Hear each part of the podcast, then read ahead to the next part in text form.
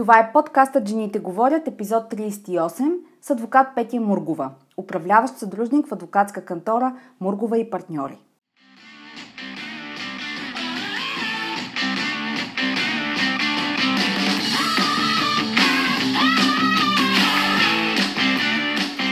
Добре дошла Жените говорят. Подкастът посветен на жените лидери в менеджмента и бизнеса. Аз съм Анета Сабова, консултант по темите на женското лидерство, лектор и автор на книгата Жената, която създадох – личният път на женското лидерство. Всяка седмица тук ще намериш съвети, с които да изградиш лидерско присъствие, авторитетен глас, който се чува и уважава в конферентната зала или на сцена и влияние, с което да се откроиш и утвърдиш сред колеги, клиенти, партньори и ръководители. Женската сила в бизнеса и политиката е в лидерството. Така че да започваме!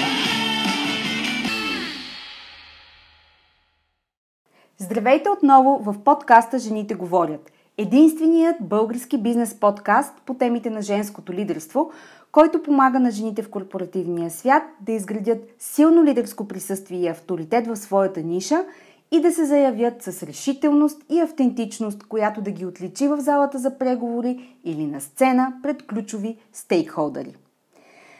Въдете листи химикал, отбийте колата в страни от пътя, затворете вратата на офиса и се престорете, че имате дълъг и много важен конферентен разговор, защото днешният епизод ще е като по учебник. Мастер-клас – в едно с първична правна консултация и лека щипка фокус върху женското присъствие на бизнес терен. На гости в подкаста тази седмица е адвокат Петя Мургова, адвокат с 28 годишна практика и управляващ съдружник в адвокатска кантора Мургова и партньори. Изключително успешна в областта на структуриране на правни групи и консултант на управляващите бордове на компании – тя е специалист в областите търговско и корпоративно право, недвижими имоти и строително право, авторски права и интелектуална собственост. Именно този опит почерпих в подкаста, като я разпитах в детайли за най-добрите практики за защита на интелектуалното право у нас, особено предвид дигиталните бизнеси като моя, които генерират много авторско съдържание и нерядко се сблъскват с копиране и освояване на собствени идеи от трети страни. Адвокат Мургова обаче даде перспектива на моя проблем в доста по-голям мащаб, който не бях обмисляла до сега, което разбира се само може да обогати решенията, които ще взема тази година. Адвокатска кантора Мургова и партньори е една от водещите български адвокатски кантори за пълноправно обслужване на български и чуждестранни клиенти, препоръчвана от престижни правни издания като Legal 500, а миналата година беше отличена с приза Адвокатска кантора на 2019 година. В подкаста адвокат Мургова разказва какво и дава тази награда и защо я мотивира за още успехи и хъс, с който да работи. Тя също така е водила изключително сериозни дела, по които са постановени решения, които променят практиката в областта на търговското право и преобразуване на лично и дружествено имущество при прехвърляне на търговско предприятие. Ще я чуете да говорите с голяма страст и отдадено за работата си и желанието да промени средата в България. Също така ще разберете кои два закона иска да промени незабавно, ако можеше, и какво й предстои в дългосрочен план като мисия.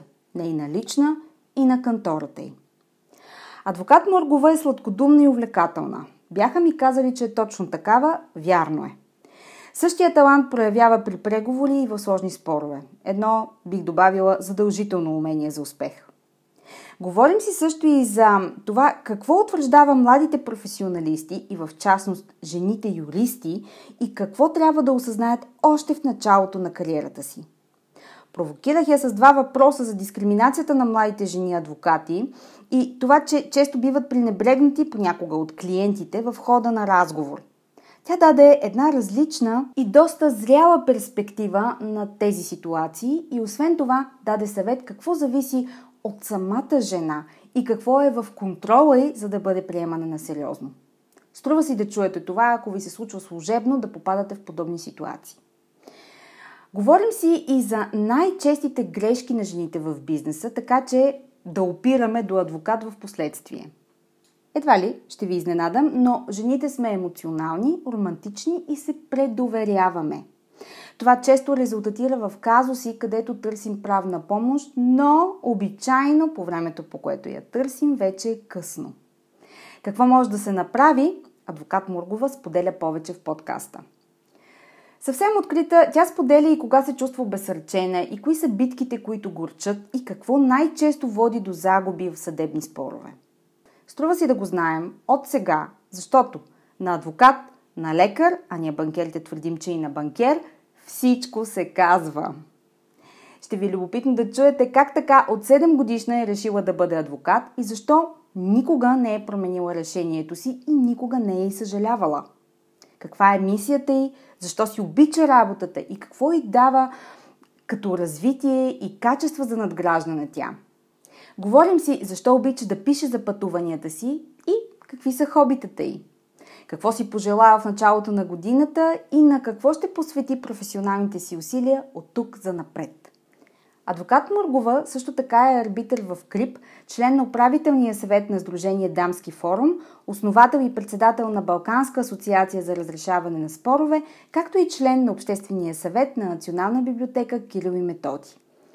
Две поредни години е ментор в менторската програма на Сдружение Дамски форум. Тя се казва Одисей и е първата програма в България, която предлага възможност за менторство на жени от различни индустрии и на различни позиции, които се стремят да бъдат ефективни и успешни лидери.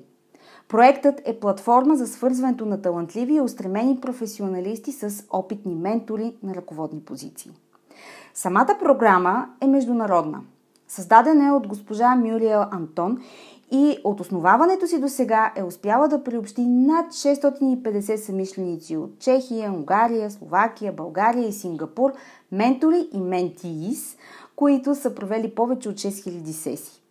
През 2016 Дамски форум дава старт на менторската програма, като в двете досегашни издания на програмата в България са формирани общо над 30 двойки ментор-ментии, като целта на срещите между тях е да се насърчи професионалното развитие на младите жени и да ги подготви за предизвикателствата на високите управленски позиции.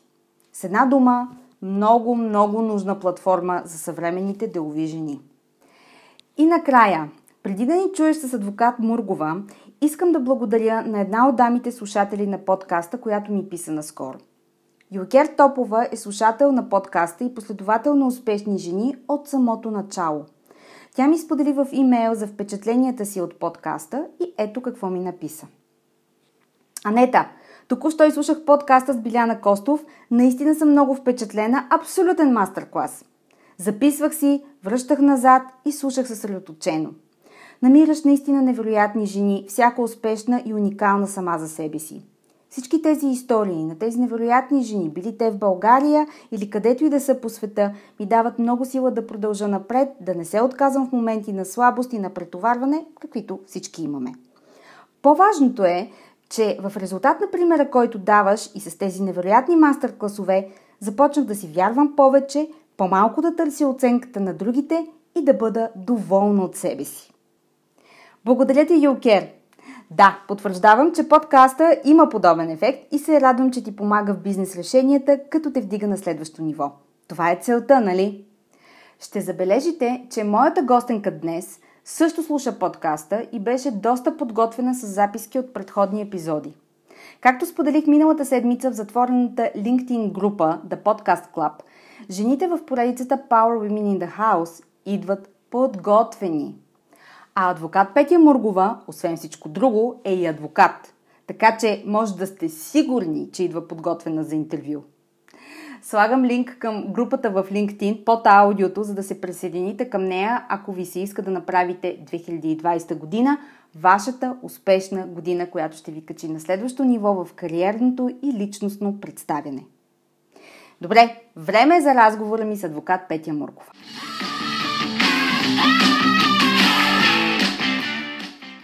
Адвокат Петя Мургова, добре дошла в подкаста за жените лидери в България «Жените говорят». Благодаря, Анета, за поканата. Много високо си вдигнала летвата. С огромно удоволствие слушах подкастовете и видях така хъса и подготвеността на една дама, лидер наистина. И това много ме вдъхнови за днешната ни среща.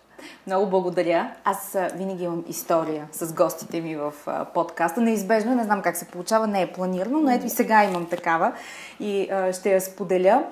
А, преди много-много години, почти като приказка започвам, преди много-много години, когато бях първи курс студент, аз съм завършила международни отношения и групата студенти, които пътувахме сутрин към университета, имах един приятел, едно момче, което казваше, Анета, ти трябва да станеш адвокат.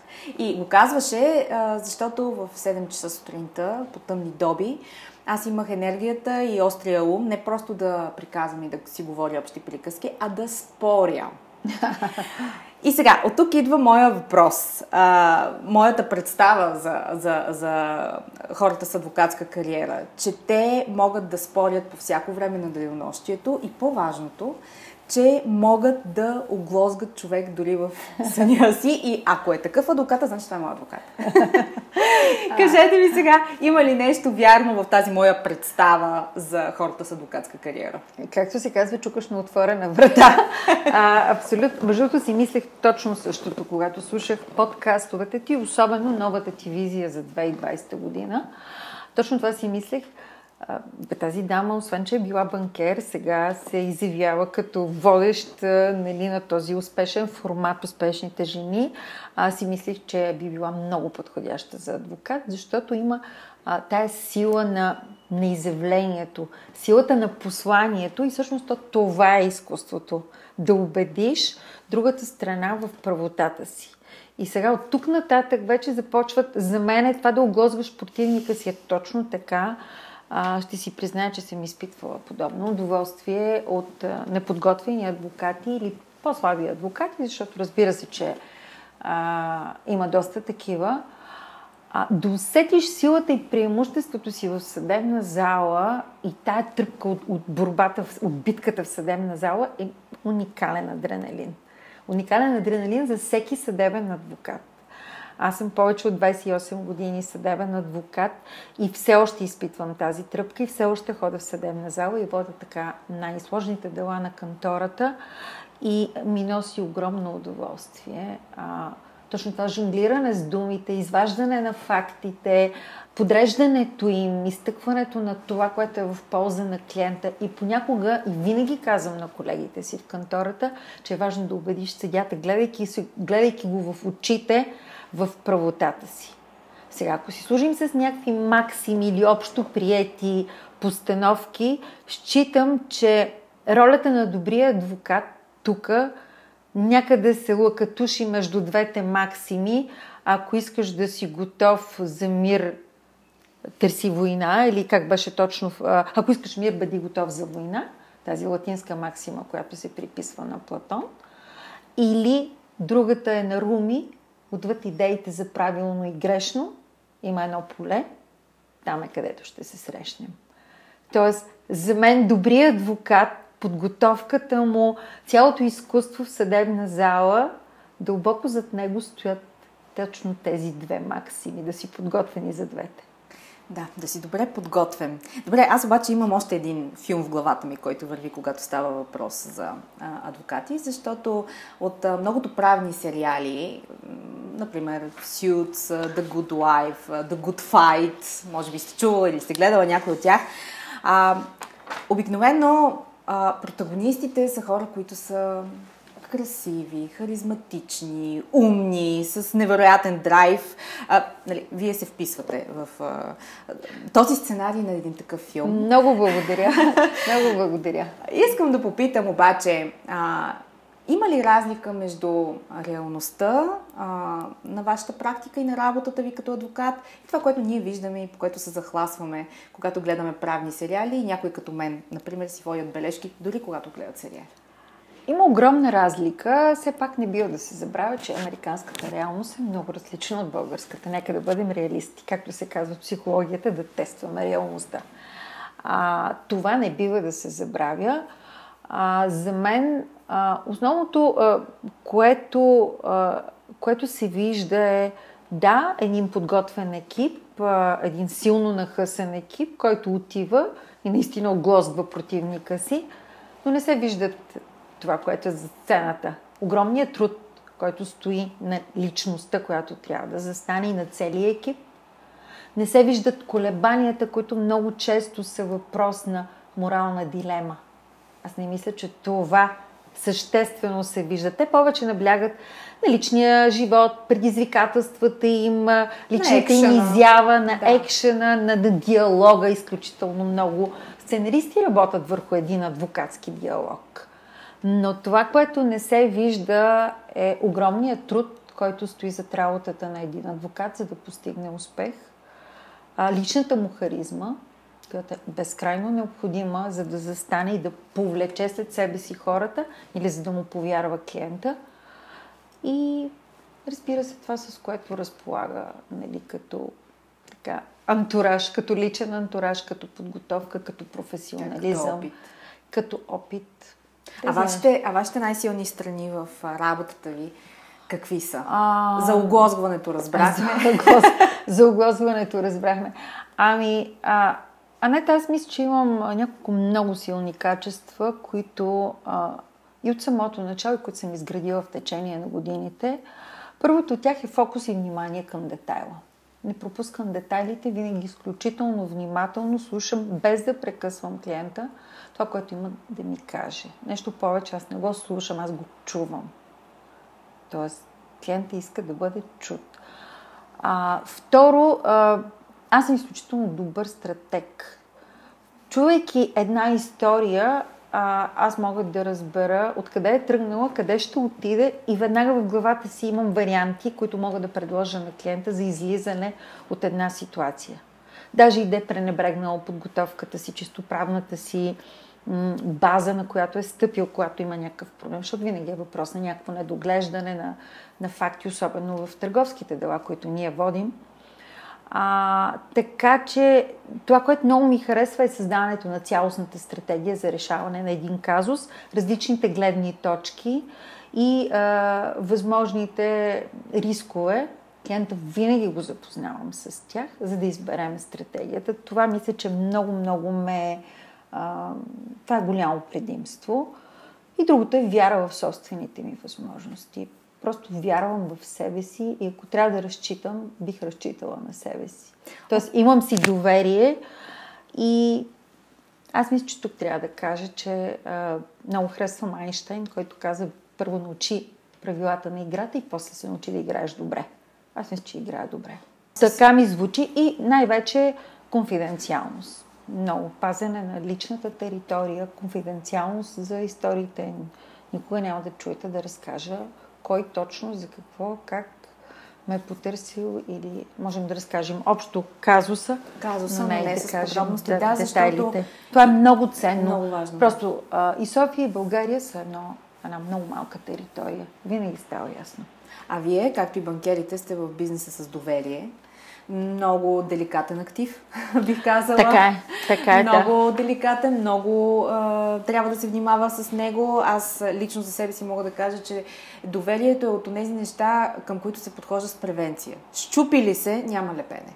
Късно е. Категорично. За... Да, и за това искам да ви попитам как се гради авторитет във вашите среди? Как се изгражда това доверие? Така че, когато се каже кантората на адвокат Мургова. Всички знаят за какво става дума и резонират с това доверие, с тази конфиденциалност, с този авторитет. Ами то е много свързано с предишния въпрос. А, нали, кои са ми силните страни? Всичко това, което е моя силна страна, е силна страна и на екипа, защото а, знаете, че това, което се случва в една организация, е това, което е в главата на лидера. Тоест, аз просто а, умея да умея да създавам доверие. Клиентите ми ми вярват. Аз имам клиенти повече от 28 години, които са с мен, с кантората. Екипа ми вярва и просто ние сме изградили такава хармонична среда, в която клиента знае, че може да разчита. А, нещо повече, ние се стремим към стандарти, които са се измерими с кантори с 100 годишна история и това е нашата цел. Ние непрекъснато си поставяме много високи цели, и затова а, и на нашите бланки, и на нашите папки, и наше веро е израза ние не продаваме услуги, ние печелим доверие. Ще ви подаря после. А, много благодаря, много вдъхновяващо звучи. Да, това е и то на английски звучи по-добре, но и на български има същата стойност. Важно е съдържанието, което влагаме в него. Добре, а искам да ви попитам няколко въпроса, свързани с работата ви. Те си така чисто в правната тематика, но съм сигурна, че на който му е важно, ще си вземе най-важното. За вас като специалист, който прекарва време и в съдебна зала, и в работа с клиенти, може би и в срещи с а, а, техните опоненти, кое е по-добрият вариант? Един спор да бъде решен на масата, така както седим днес аз и вие, или в съдебна зала? Анета няма универсален отговор тук. Този отговор нали, няма лекарство. Това не е панацея. Нали, а, всичко е много, много индивидуално. Зависи от конкретния казус, зависи от конкретния клиент, зависи от доказателствата, с които разполага. Ние, между другото, от няколко години се опитваме да налагаме една нова услуга, която се казва pre-assessment на кейсовете. Mm-hmm. Тоест, влизайки в едно предприятие, ние разбираме колко и какви, какви казуса има съответния клиент да разрешава. И ги отделяме. Тези, които са с арбитраж, малко се отклонявам от въпроса и ще се върна към него. Тези, които са за арбитраж и са подходящи, това са тези, които договорите имат арбитражна клауза. Те отиват на арбитраж. Тези, които са за съд, ние оценяваме какво иска клиента, колко бързо иска да получи резултата, на каква цена, колко, колко е сигурен като доказателства. И тук вече започва преценката. Дали това дело да не отиде на медиации и преговори, защото в много, много често медиацията и преговорите са подходящи за клиент, който има моралното право да получи това, което търси, дали са пари, услуга или а, имот, но няма доказателства. Или доказателствата не са достатъчно силни, за да издържат в съда. И тогава вече колизията и добрият адвокат трябва да прецени това. Да. И всъщност за това считам, че това е една преценка, която зависи от конкретния казус, зависи от конкретната подготвеност и на адвоката и зависи от това той да бъде много искрен и ясен с клиента и да каже, виж, твоите доказателства няма да издържат съд. Нека да търсим друга възможност, да търсим преговори, да найме добър адвокат, да преговаря. Много случаи сме имали изключително успешни резултати, постигнати за клиенти на територията на полето на преговорите без да стигаме до съд, защото съда е време, пари и нерви. И много често страната, която губи, тя вече е загубила изцяло интерес след две или три години какво ще се случи с нейния казус. Първоначално са били войствено настроени, защото диалога е спрял между страните. Затова отиват на съд в повечето случаи. А интересно ми е да ви попитам от а, практиката ви, както казахте, 28 години, а, сигурност сте имали а, клиенти, а, жени с бизнес, жени клиенти. Можете ли да направите обобщение и така да сравните какви най-често грешки или пропуски имат жените, за да стигнат до а, нуждата от а, правен съвет? Къде най-много бъркаме, за да може сега слушащите ни жени да си отметнат и превентивно да действат? А жените са много емоционални и интуитивни и са перфекционисти. Читам, че това са трите качества, които а, заедно, в съвкупност или всяка по-отделно може да даде много неприятен резултат на една дама, а, която се занимава с бизнес. Ще си позволя да разкажа една история от снощи. Снощи бях на Fuck Up Nights а, чувала ли си за да, този формат? чувала съм. И една от дамите разказа своя история за нейния факъп. Иначе тя е изключително успешна в бизнеса, който прави, с доказана репутация и тръгва да следва своята мечта. И така, в период от 9 месеца тя живее с тази мечта, търси някакво пространство, в което да се случват различни формати, измислила го е до последния детайл, намерила е хора, намерила е партньор, на който е оттекнало от него имота, от нея ноу-хауто, от нея труда, от нея парите и се почва включително да ремонтира. И нямат договор. И се случва така, че те просто нямат договор. Ето. И накрая, и накрая а, просто нейния партньор и казва, би ли ми подготвила ключовете? Тя казва, но аз съм тук в имота, заповядай и ще обсъдим какво да правим. каза, не, ти не си ме разбрала, просто дай ми всички ключове от имота. И всъщност това е последното нещо, с което е приключило нейната мечта и се е строполила в краката й и тя все още емоционално разказва. И първото нещо, което, слушайки я си казах, Боже мой, защо нямаш договор? Как тръгваш? И ето го къде.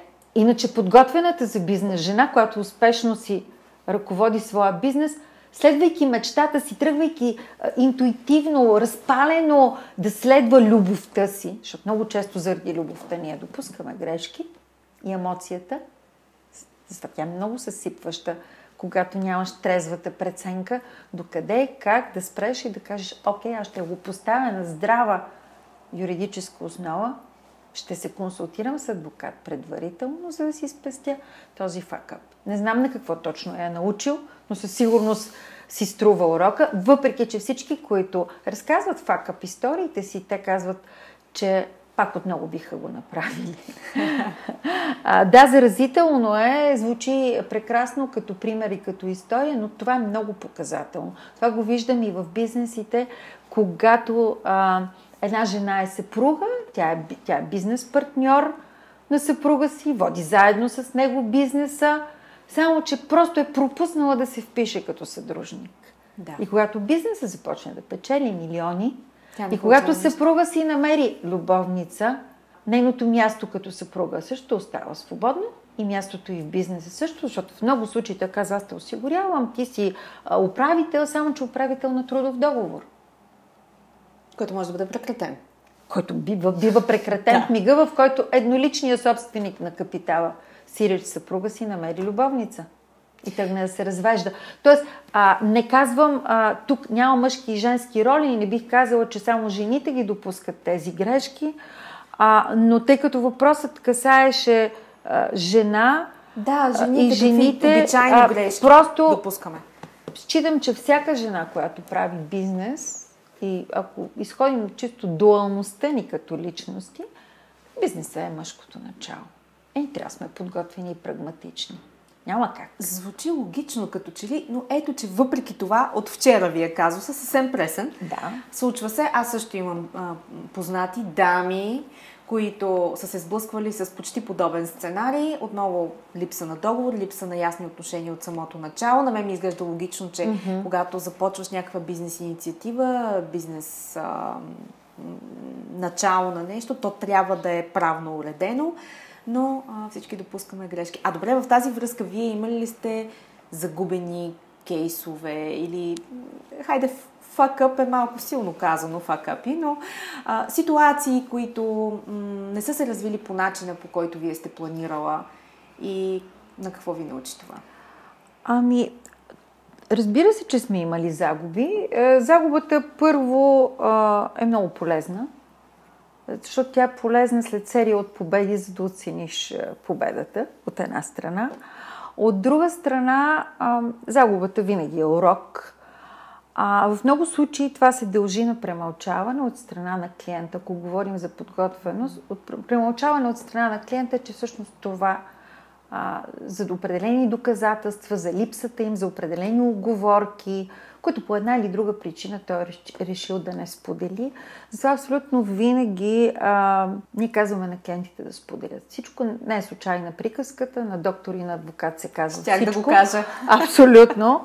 А, тоест, от една страна е това. От друга страна, а, мисля, че едни от най-горчивите загуби е тогава, когато си подготвен, когато правото е на твоя страна, когато си направил всичко, което зависи от теб, но решението е взето не на база на субективното, а не на база на обективната оценка на факти и обстоятелства, каквато съдът трябва да направи, а е взета на преценки субективни извън нормалните.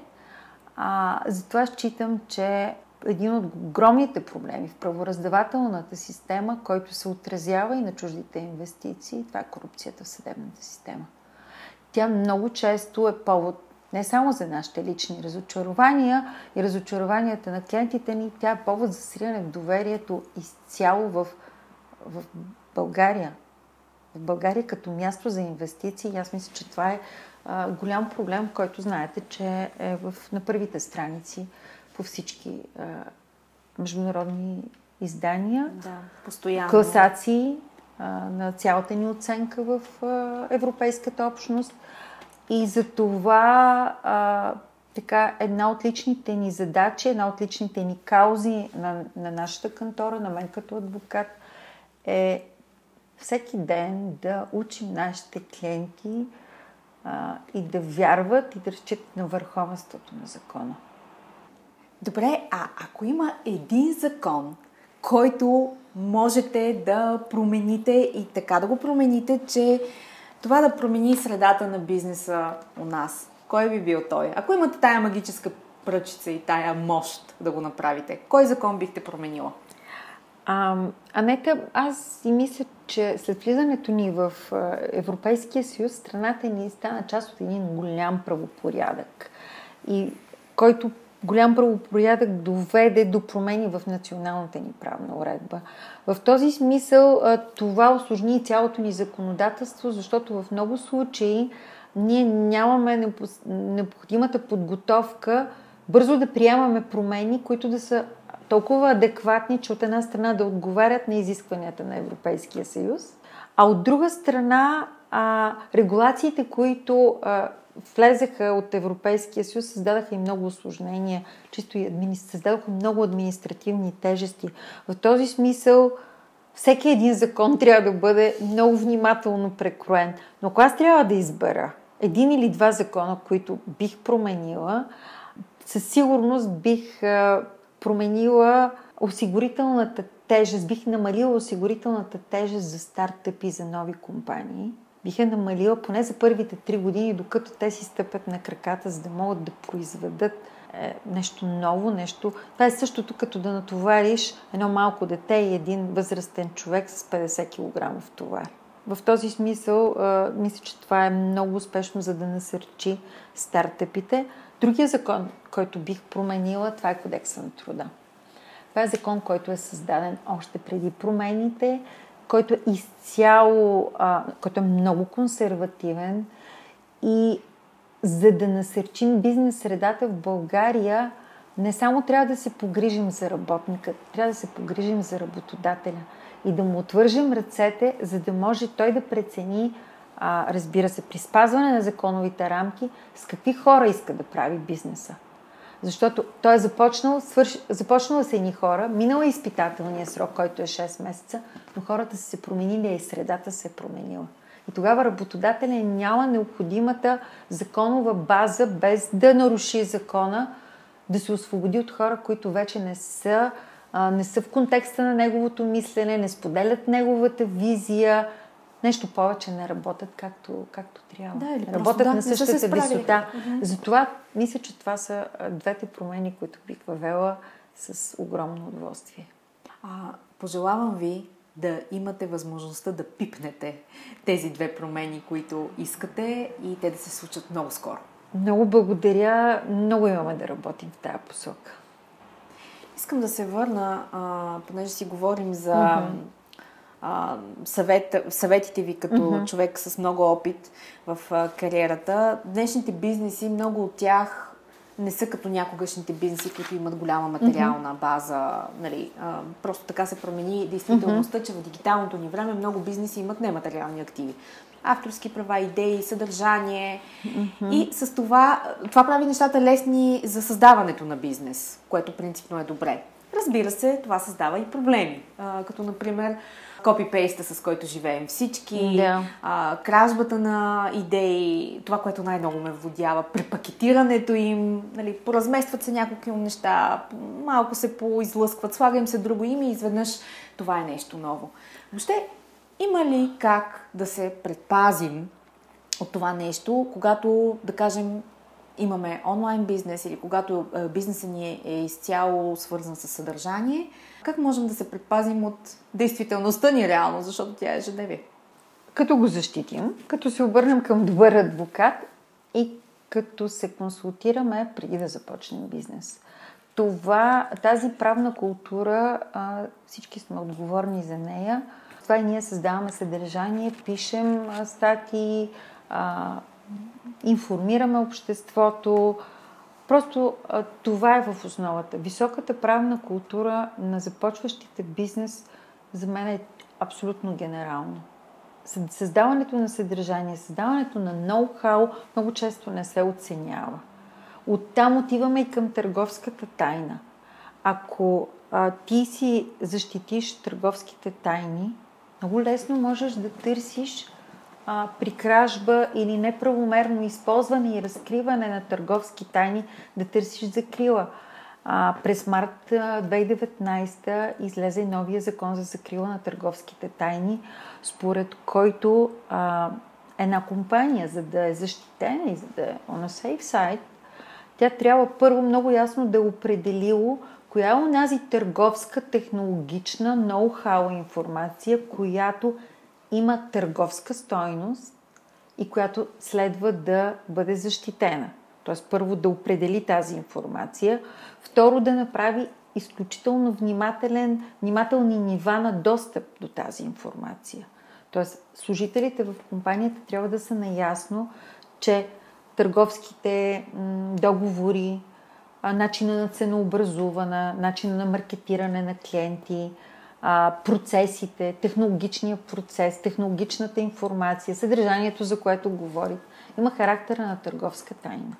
След това трябва да създадат правила и да, да определят, че това е търговска тайна, след това да създадат правила и след това буквално да я заключат в сейфа на търговската тайна, както е на Кока-Кола защитена рецептата. Тоест всичко това е един цялостен процес, който а, има пряка връзка с иновациите, а иновациите са сърцевината на конкурентоспособността така. на е. едно предприятие и компания. Така че аз излизам извън въпроса, нали, това не е само съдържанието, това не е само една снимка. Много често се така използват снимки без да се посочва а, източника, автора, да. източника.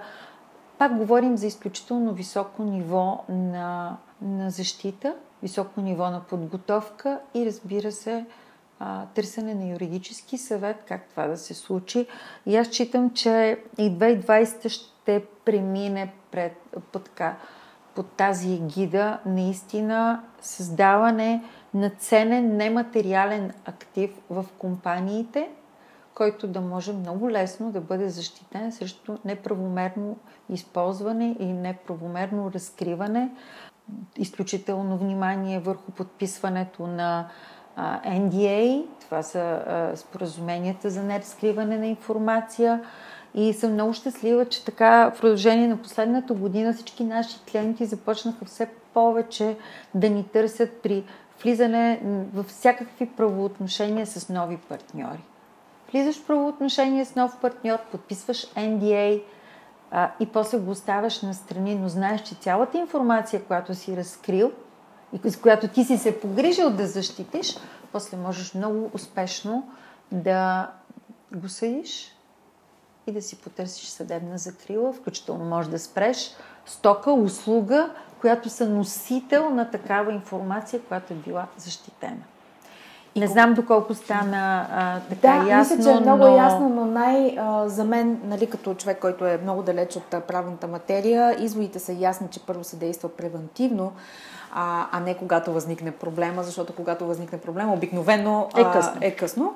И другото, което е, че когато рамката е създадена още в самото начало, тя действа като превенция за евентуални нарушения, защото партньорите, които са подписали споразуменията, кои, за които говорите, е много по-малко вероятно да тръгнат да ги нарушават, когато знаят, че имат рамката, която ги ограничава.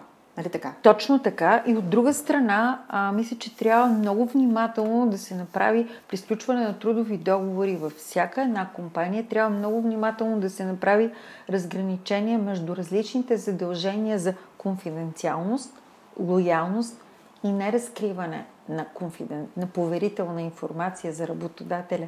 Това са три различни задължения, които следва да имат и три различни санкции.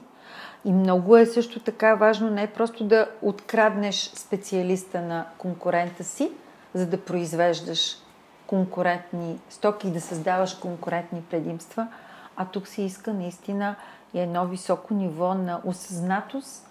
Ако ти вземеш този специалист и трябва да много внимателно на интервюто за работа да го разпиташ колко и какви по вид споразумения той е подписал при предишния си работодател. Защото ти автоматически биваш а, уязвим да. с това, ако той е изключил такова споразумение и той бъде разкриващия търговските тайни на своя предишен работодател, защото това е най-честата схема.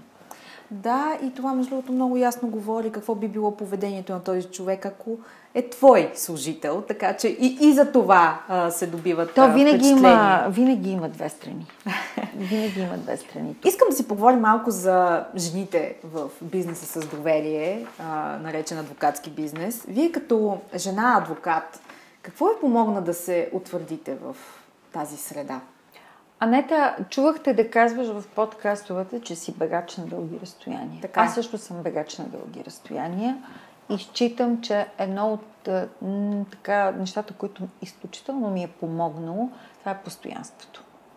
И поддържането на ниво, постоянна работа върху себе си, върху, всеки, ден. върху всеки ден и развиване на високо ниво на емоционална интелигентност.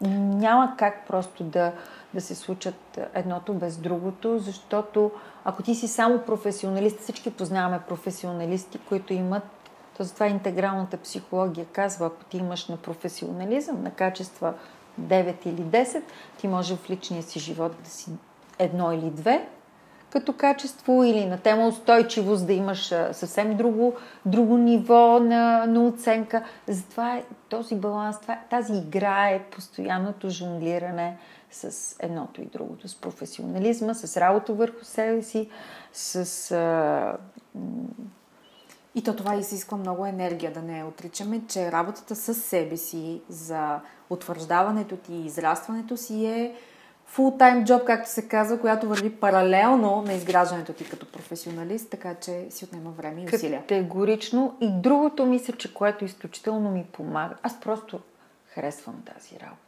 Аз, аз читам, че съм родена за адвокат. Аз работя с страст. Аз слагам много хъс.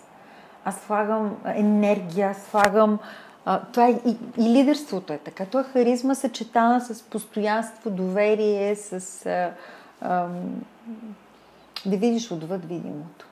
Добре, а, искам да скоча малко напред в разговор ни в извън а, интервюто. Вие ми бяхте казала, че от дете сте искала да станете адвокат. Категорично. А, въобще не сте си мислила за нещо друго, което е много така м- различно от съвременните тенденции, в които много хора правят завой. Аз, например, направих завой в кариерата си, макар че твърдя, че стъпвам много а, усилено на, а, на основите, които съм изградила предходните 15 години, но особено днешните млади хора как да кажа, не могат да си представят, че а, в рамките на 20 години а, ще са постоянни в идеята и представата със себе си. Вие как така от 7 годишна решихте, че ще сте адвокат и по-важното, как не си променихте мнението? А, е, това се питам и аз. това се питам и аз, но всички знаят тази история. А, и колегите ми, и колкото пъти съм сядала и с а, така, твои колеги.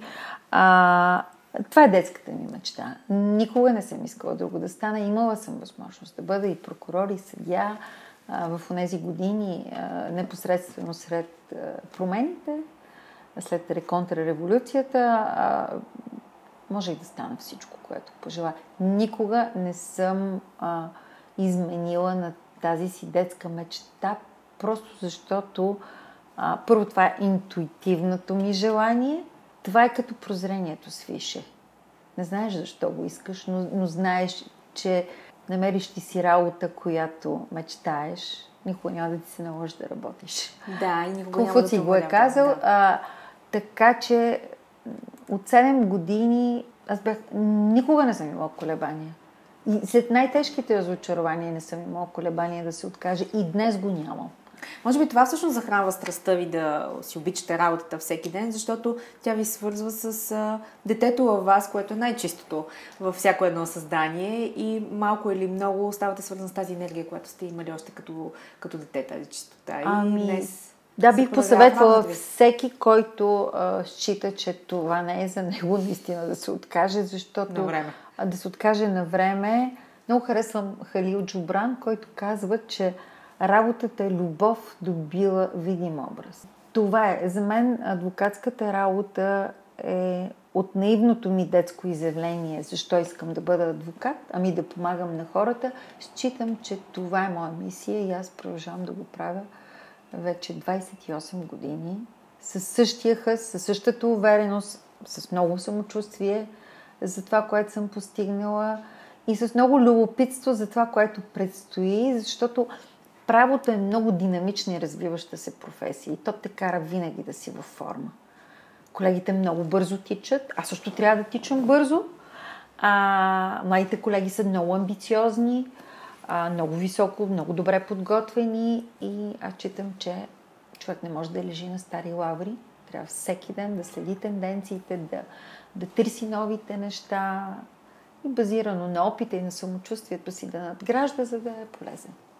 А добре, случвало ли ви се, като си говорим, че от дете сте искала да бъдете адвокат, случвало ли ви се през годините да изпаднете в дискриминираща ситуация. Например, сега едва ли, а, със сигурност едва ли сега ви се случва, но а, в по-младите ви години случвало ли се да чуете нещо от сорта ми в съдебна зала, момичето да изчака да из... каже колегата Иванов, например. Съвсем реална ситуация, затова питам. А, не ми се е случвало никога. А, не считам, че съм изпадала в дискриминиращи ситуации. Дали е защото харесвам това, което правя, дали е защото съм винаги подготвена и, а, и съм креативен човек, мога винаги да излеза от ситуация в съдебна зала. А, не съм била потърпевша на подобна дискриминираща ситуация. Зависи от вътрешната сила и нагласа на човека. Да, и може би Определено той зависи, той го излъчва. Силата абсолютно винаги личи. Тя е в посланието, тя е в стойката, тя е в начина по който се заявяваш. Да. А, аз мисля, че съдиите все повече се държат изключително адекватно и не мисля, че някой би имал а, възможност да би имал основание да се притеснява, просто трябва да преразгледа вътрешната си система от ценности и колко ясно се заявява. Да. А какъв съвет бихте дала, например, друга реална ситуация? А, да кажем, млада жена, адвокат, а, работи по даден казус, насреща се с клиент, с старши партньора в компанията и клиент, въпреки че тя е работила по казуса, тя обяснява а, и говори с клиента, когато а, клиент има въпроси или се дискутира нещо, той се обръща директно към старши партньорът. Представете си една такава реална ситуация. Какво бихте посъветвала нея като млад ваш колега, който а, те първи предстои много, много, много кейсове, с които да се бори? Вижте, това е нормална ситуация. Винаги има някакъв а, вид старшинство или желание на клиента непременно да чуе партньор, управляващ партньор. Но всичко зависи от това човек как ще, ще се постави. Бих ги посъветвала никога да не се отказват. А, тук зависи вече и клиента да, да разбере, че това е, това е колективна работа, той затова се обръща към екип от адвокати и а, няма как да няма как това да бъде работа само на един човек. Не мисля, че тук може да, а, да се дават съвети. Съвета е вяра, постоянство, труд. И натрупване на опит. И натрупване на опит, на доверие. Общите, общите препоръки за, за всеки един човек, който иска да се утвърди в работата. Плачете ли от радост? Ами, не мисля, че плача от радост. Понякога ми се случва да плача на филми, но радостта от, от успеха е незаменима. Тя е вътрешното усещане за успех. Не винаги има външна изява на това, но тя е за хората, които следят и най-финните жестове, то се усеща. Радостта, тя, тя се излъчва, тя е въпрос на, на самочувствие, на опитност. Така че тук мисля, че по-скоро отговора ми е не. по-скоро отговора ми е не. А, емоциите са пагубни в нашата работа. Те са страст и увличат, но те са пагубни, когато трябва да, да защитиш клиента. Тогава трябва да си изключително предпазлив на тема емоции. Да, с трезва преценка. Да. Разбрахме, че от дете сте искала да станете адвокат. Няма две мнения по въпроса. А, а писането как се вмества в детските ви мечти? Вие пътувате много, пишете, описвате, говорите за пътуванията си в пътеписи. Какво ви дават тези пътувания? Това са ваше хоби ли? И защо пишете също така за тях? Това, това се случи миналата година, а, когато бях в Южна Африка, Замбия и Зимбабве. И нямахме в програмата а, да се качим на влака Royal Livingston Express. Това е влака, който върви между Замбия и Зимбабве и върви по цялото протежение на водопада Виктория. И независимо, че това не беше в програмата, това беше единствената ми мечта. И тя е като всички мои мечти, които се сбъдват. Отиваме в хотела и виждаме, че има възможност да се качим. И толкова бях м- впечатлена от този влак, като излезе от историите на Жул Верн с парен локомотив, с акажу, с целият интериор, с цялата из- завладяваща история за така битките, които тези държави са водили за успехите им, че бях просто все едно на, на седмото небе и много бързо споделих този статус с снимки от, от това преживяване и ме поканиха в Ева, в Premium Lifestyle да напиша и така излезе изподелянето. Той да излееш емоцията на хартия. Всъщност преживяването а, трудно се описва на хартия. Това го могат само големите майстори на словото. Но а, когато е споделено също така с страст, с хъс, а, то, то излиза, то прозира и между редовете. И така, така тръгна с писането на, на пътеписи. Имам още много да, да наваксам, ако искам и тук да в тази посока да се развивам, защото то развива всички сетива. А ще не издадете ли книга с пътеписи? не съм изобщо мислила по този въпрос. Предпочитам да чета, отколкото да пиша. Така че пътуването, пътуването отваря много врати, много хоризонти. Аз имам много хобита и съм щастлива, че мога и намирам по-малко време за всяко. Дали ще е за езда, дали ще е за йога, дали ще е за медитация, за пътувания. В момента ми предстои едно пътуване до Австралия и Нова Зеландия. И ще така. чакаме разказ в картини и не само там. Да. Имам изключително интересни истории, свързани с пътувания. И те са такива като, като докоснати свише. Искам да ви попитам почти на края на разговора ни. Миналата година получихте голямо признание за работата си. Станахте носител на наградата Адвокатска кантора на 2019. Какво ви дава това признание, този успех, ваш и на екипа ви? Това признание е изключително удовлетворяващо за нас. То беше в топ приоритетите ни преди 3 години. А, да бъдем сред а, разпознаваемите пет адвокатски кантори в България след топ 5. Ние станахме първи най-добра адвокатска кантора на годината. Това е само началото, според мен, на този процес на утвърждаването ни.